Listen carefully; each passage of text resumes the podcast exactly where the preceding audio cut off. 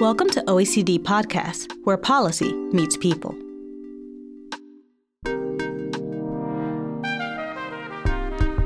Inequalities not only affect our lives, but also the lives of our children and generations after us. How can we ensure that our children have more opportunities than we have? That generations after us are rising in society and not limited by sticky floors? I'm Robin Allison Davis, and to help us understand social mobility, what it is, how it works, what governments and societies can do to help, and what the OECD is doing, I'm joined today by Romina Boarini, Director of the OECD Center on Wellbeing, Inclusion, Sustainability, and Equal Opportunity, also known as WISE. Thanks for joining me today, Romina. Thank you so much. It's great to be here. So let's start broadly. What is social mobility? Social mobility refers to the extent to which people change their socioeconomic situation with respect to their parents. This is something that economists call as intergenerational mobility. We also look at whether people change within their own life, and that's called intragenerational mobility. But in, in both cases, essentially, it's about looking at to what extent people do better over time. So that's also linked to the notion of equal opportunity, which is the extent to which people have chances to do well, regardless of the socio-economic background, uh, gender, sexual orientation, race, ethnicity, birthplace, or other factors that matter beyond their control. And if you look at the OECD, uh, what we know is that actually people perceive that there is a quite small chance to climb the social ladder. Uh, approximately 60% uh, of working age individuals in OECD countries actually are afraid of being less financially secure than their parents, and almost the same proportion of people think that their children also is going to have uh, lower living standards than themselves. The majority of people believe that uh, the children that are put today are going to very likely to be poor adults tomorrow. Mm. So you mentioned there are factors such as um, ethnicity and gender and things like that. What are the various factors that contribute to social mobility or the lack thereof? Indeed, there are very many. Uh, I mentioned parental resources. Of course, this is quite a key factor. For instance, if one father has twice the earnings of another father, the richest father's child would have 38% more earnings than the child of the poor father. Mm. But parental resources go beyond income. Education is also very highly linked across generation. Children born from parents with a tertiary degree are 45 percentage points more likely to graduate from university themselves as compared to those whose parents had less than a secondary degree. When you have higher economic resources, you can also afford a better housing, live in a better neighborhood, have the possibility that your children take extracurricular activities, but there are also other opportunities. We know that rich uh, people also have stronger social connections. Those stronger social connections and networks are going to be key to actually generate opportunities for the professional lives of the children in the future. And as I said, it's not just income, there are the many other factors that matter, such as gender, ethnicity, and the place where you live. So, where you live is very important for the trajectory of your children. Absolutely, it is really key. And in some cases, you can actually decide where you want to live. And, you know, that's feasible, of course. You can find a job, you can find a housing. But in some cases, people do not choose the place where they live.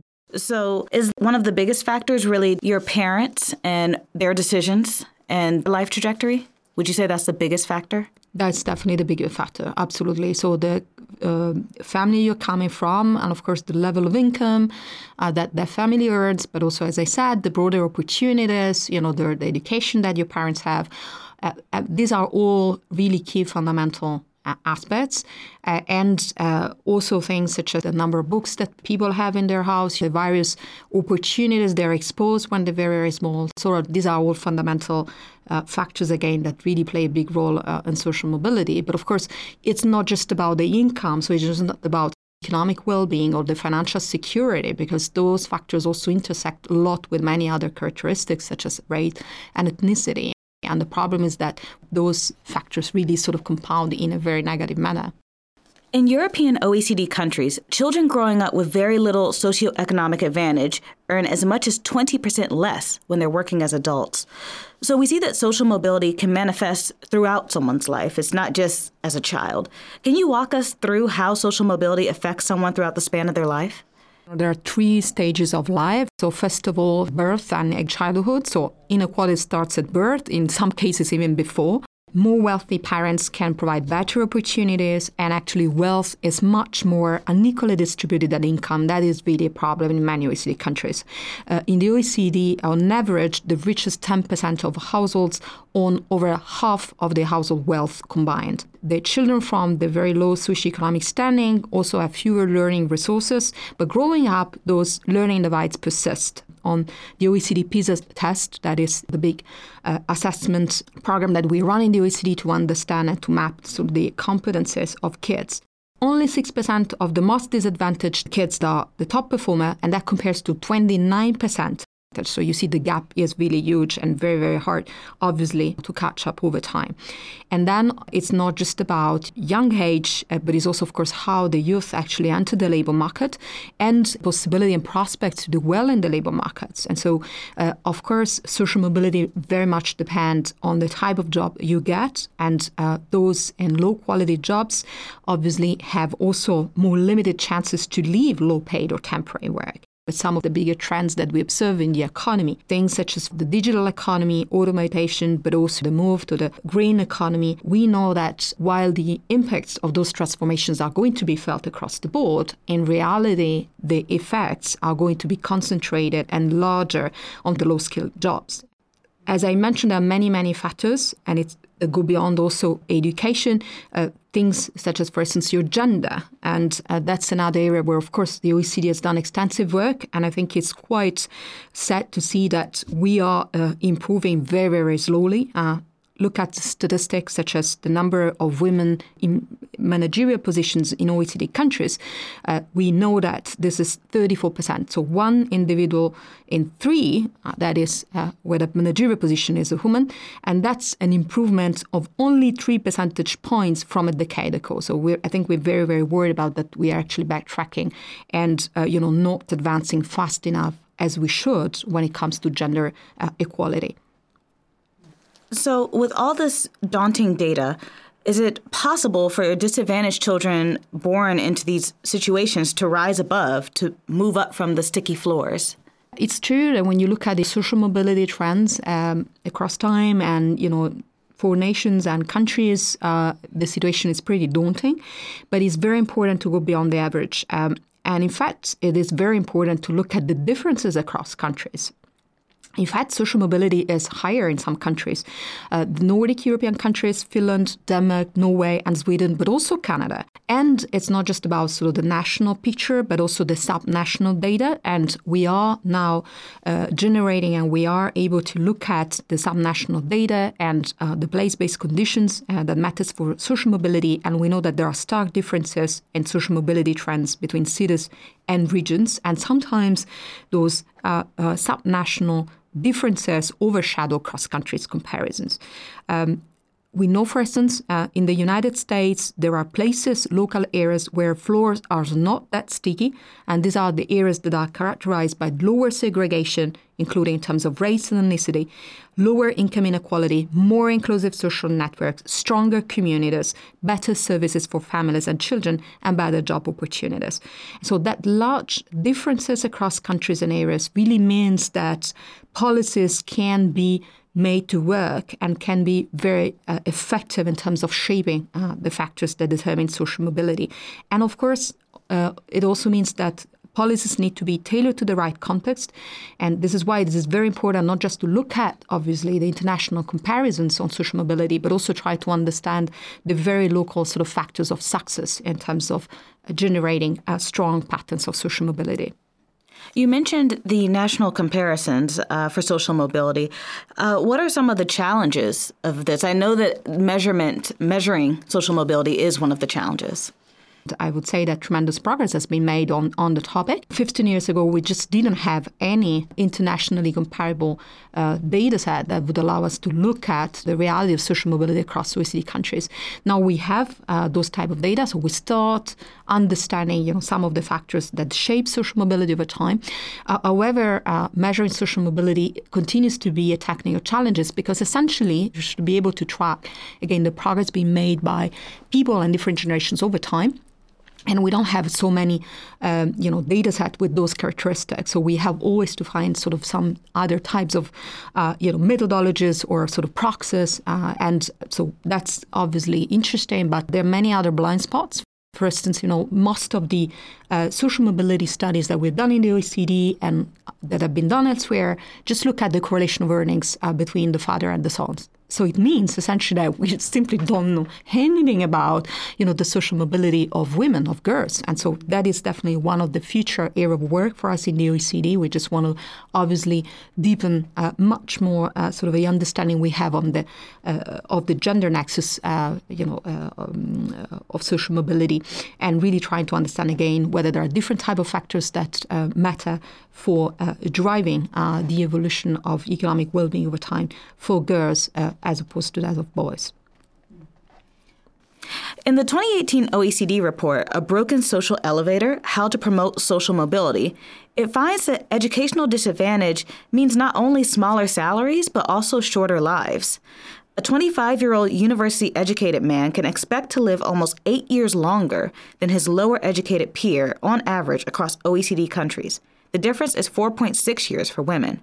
So we're saying that it's not just about income inequality. What are other ways that social mobility can affect the course of our lives?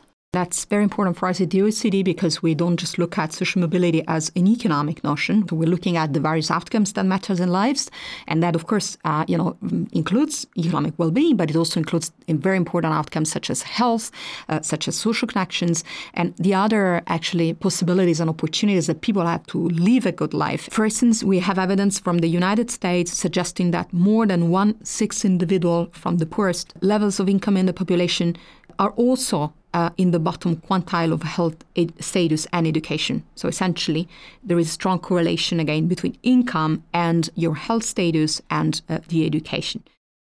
Social mobility has also a wide societal cost we have just completed a study that shows that in the European OECD countries, uh, childhood disadvantage uh, is costing countries the equivalent of 4.1% of GDP annually. And that comes from the lost earnings, the lower employability, the worse health, the lower taxes, and higher social benefits that all come from the fact that you have a large portion of children living in poverty. And that actually doesn't uh, factor in uh, other societal costs in terms of social cohesion, lost productivity, and missing innovation. So if we were actually to consider those costs as well, uh, the value of uh, the lack of equal opportunities and low social mobility in, o- in OECD countries would be even, even broader and larger than that. So it's, it's sounding a bit like a vicious cycle. What can policymakers do, and are they doing anything that is working? There are a lot you can do when you're a government, actually, to condition and really sort of play positively uh, into social mobility. We need to make sure that the access to lifelong learning and upskilling is really something that is uh, provided and maintained with a strong uh, sort of policy focus. And it's not just about education, upskilling, and reskilling. It's also all the different type of policies that matter. Uh, so when you're very small, for instance, uh, most of the opportunities that you are given are conveyed and managed by the schools. But this is also what happens in your house, what happens in the community. We often talk about child well being integrated strategies because this is not about providing subsidies and social assistance. This goes well beyond. There are many, many factors that matter and policies that matter. The OECD is launching the Observatory on Social Mobility and Equal Opportunity. Can you tell us a bit more about this and what the aim is? Over the years, uh, the OECD has provided uh, a lot uh, of evidence uh, on the limited extent of social mobility. This, as I said, was one of the emerging issues in the past 15 years uh, in the wake of the increase of income inequality that was observed in many OECD countries. And so a lot has already been done. However, uh, in the wake of the COVID 19 crisis, the current uncertain economic outlook, but also the ongoing mega trends, uh, digital, uh, green, etc., there is a need uh, for fresh investigation. And this is why we're launching the Observatory on Social Mobility and Equal Opportunity. This is going to be a new initiative that is going to advance the data collection efforts to measure social mobility and equal opportunity, in particular with a focus on what happens at places and in local areas. We're going to actually pull together new, innovative uh, data sets that allow us to understand the uh, dynamics of social mobility mobility in cities and in various uh, territories. We're going also, as I said, to address unexplored and uncharted territories, uh, the issues relating gender and social mobility, but also understanding better how wealth inequality uh, drives uh, low levels of social mobility in OECD countries. The other point in this observatory is going to continue investigating the role of policies, what are the most effective ones uh, to break down the barriers to equal opportunities and to be able to promote social mobility uh, from the very early years of life. And finally, uh, and that's also something quite new in our approach, we want to look at the role of civil society and the private sector in fostering equal opportunities. There is a lot governments can do and should do to promote social mobility and equal opportunities, but at the same time, of course, this is not just an agenda for governments. We know that what happens, for instance, in labor markets, but what happens in societies. So it's really interesting, I think, to look at what the civil society is doing, what is going to do, again, to foster social mobility, and again, the private sector. There are a lot of things the private sector can do. I mean, we're talking about uh, diversity in the workplace, how very specifically the corporates can make sure that pro- more pro- opportunities are provided to specific groups, being women, being people with different sexual orientation, of a different ethnicity. These are essentially the actors that can make the difference very directly. And so there is a big role for the private sector, obviously, in this agenda. And so the observatory is going also to act as a catalyst of the good practices that the private sector is putting forward to improve on social mobility and equal opportunities. Well, thank you so much for joining me today, Romina. Thank you so much. It was a pleasure.